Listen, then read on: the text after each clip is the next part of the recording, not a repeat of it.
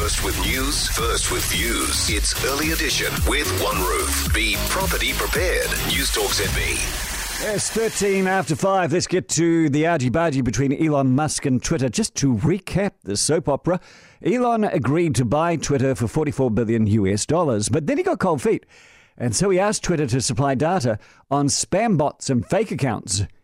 Uh, everyone said, well, he's trying to sort of organize an out. Well, now Twitter said, okay, we'll, we'll give you that data. The question is, will Elon now go ahead with the deal? So I'm joined now by senior equity analyst at Wedbush Securities, Dan Ives, out of the United States. Hello, Dan. Hey, great to be here.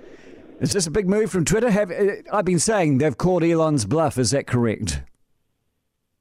Look, this is all a game of high stakes poker, and now they're giving the data because Twitter's board knew that if they did not give the data, Musk would have tried to walk, pay the billion, and this would have ended up in court in a nasty battle.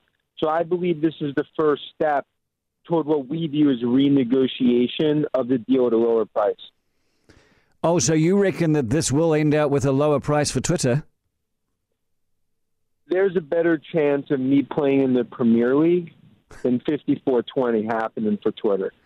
Okay, so uh, can we then say that Elon has in fact been playing this smartly, that he's taken a price and he's, he's forced it down? Look, I, I think that's really what the stock's telling me. I mean, look, this, this has all been a circus show, not just for Twitter, for Musk, but also for Tesla stock. I mean, this has been probably about $150 per share overhang on Tesla stock. And I think Musk, it's a cold feet in terms of the deal. The bot issue clearly is becoming much more pervasive than I think anyone thought. And that's why I give the data. The first shot across the bow was earlier this week. And now, you know, we believe this sets the stage for either a renegotiation. Hmm. And if Twitter does not renegotiate, then he tries to walk and pay the billion dollar breakup fee.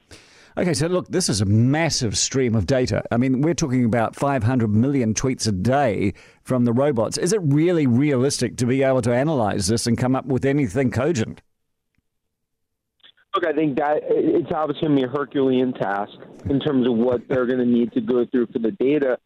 But it, you know, now this really sets the stage for what's always been a, a talked about area is how many bots, how many fake accounts? Is it 5%? Or is it 15 Or is it 20% or more? And this has always been a, you know, sort of conspiracy theory and others, you know, in terms on Twitter. And I think now, I think Twitter's board's like, here's the data, see for yourself. And I think that's it, it unfreezes what was a standoff between Musk and the Twitter board.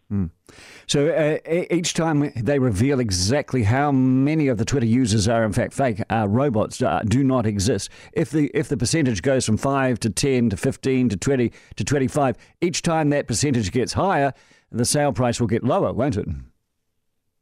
That's like buying a five bedroom house, and all of a sudden they're like, oh, it's actually three bedrooms. Yes. And there's an oil leak in the basement, and it's next to some toxic facility. You know, that would be the best way I could explain that this is an asset.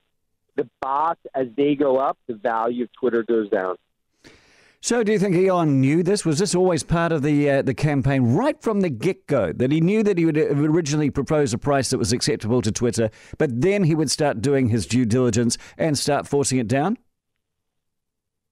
I mean, I believe what really happened is the market changed dramatically. You know, if you think about when this all started, going back to the early part of April to where it is today, it's a much different market. Tesla's lost 400 billion in market cap.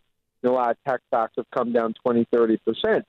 And I do think what happened was he underestimated the dynamic on Tesla stock. Mm. I think that was something he got cold feet. This did become a good scapegoat issue, and, and but but no doubt, I mean, this kind of now sets the stage for what's going to be a standoff between Musk and Twitter. Yeah. And look, from the beginning, this was always a head scratcher deal. Uh, head scratches still, uh, but you have to say high stakes and high drama. Daniel Ives, managing director and senior equity analyst at Wedbush Securities. Hey, thanks so much for your time.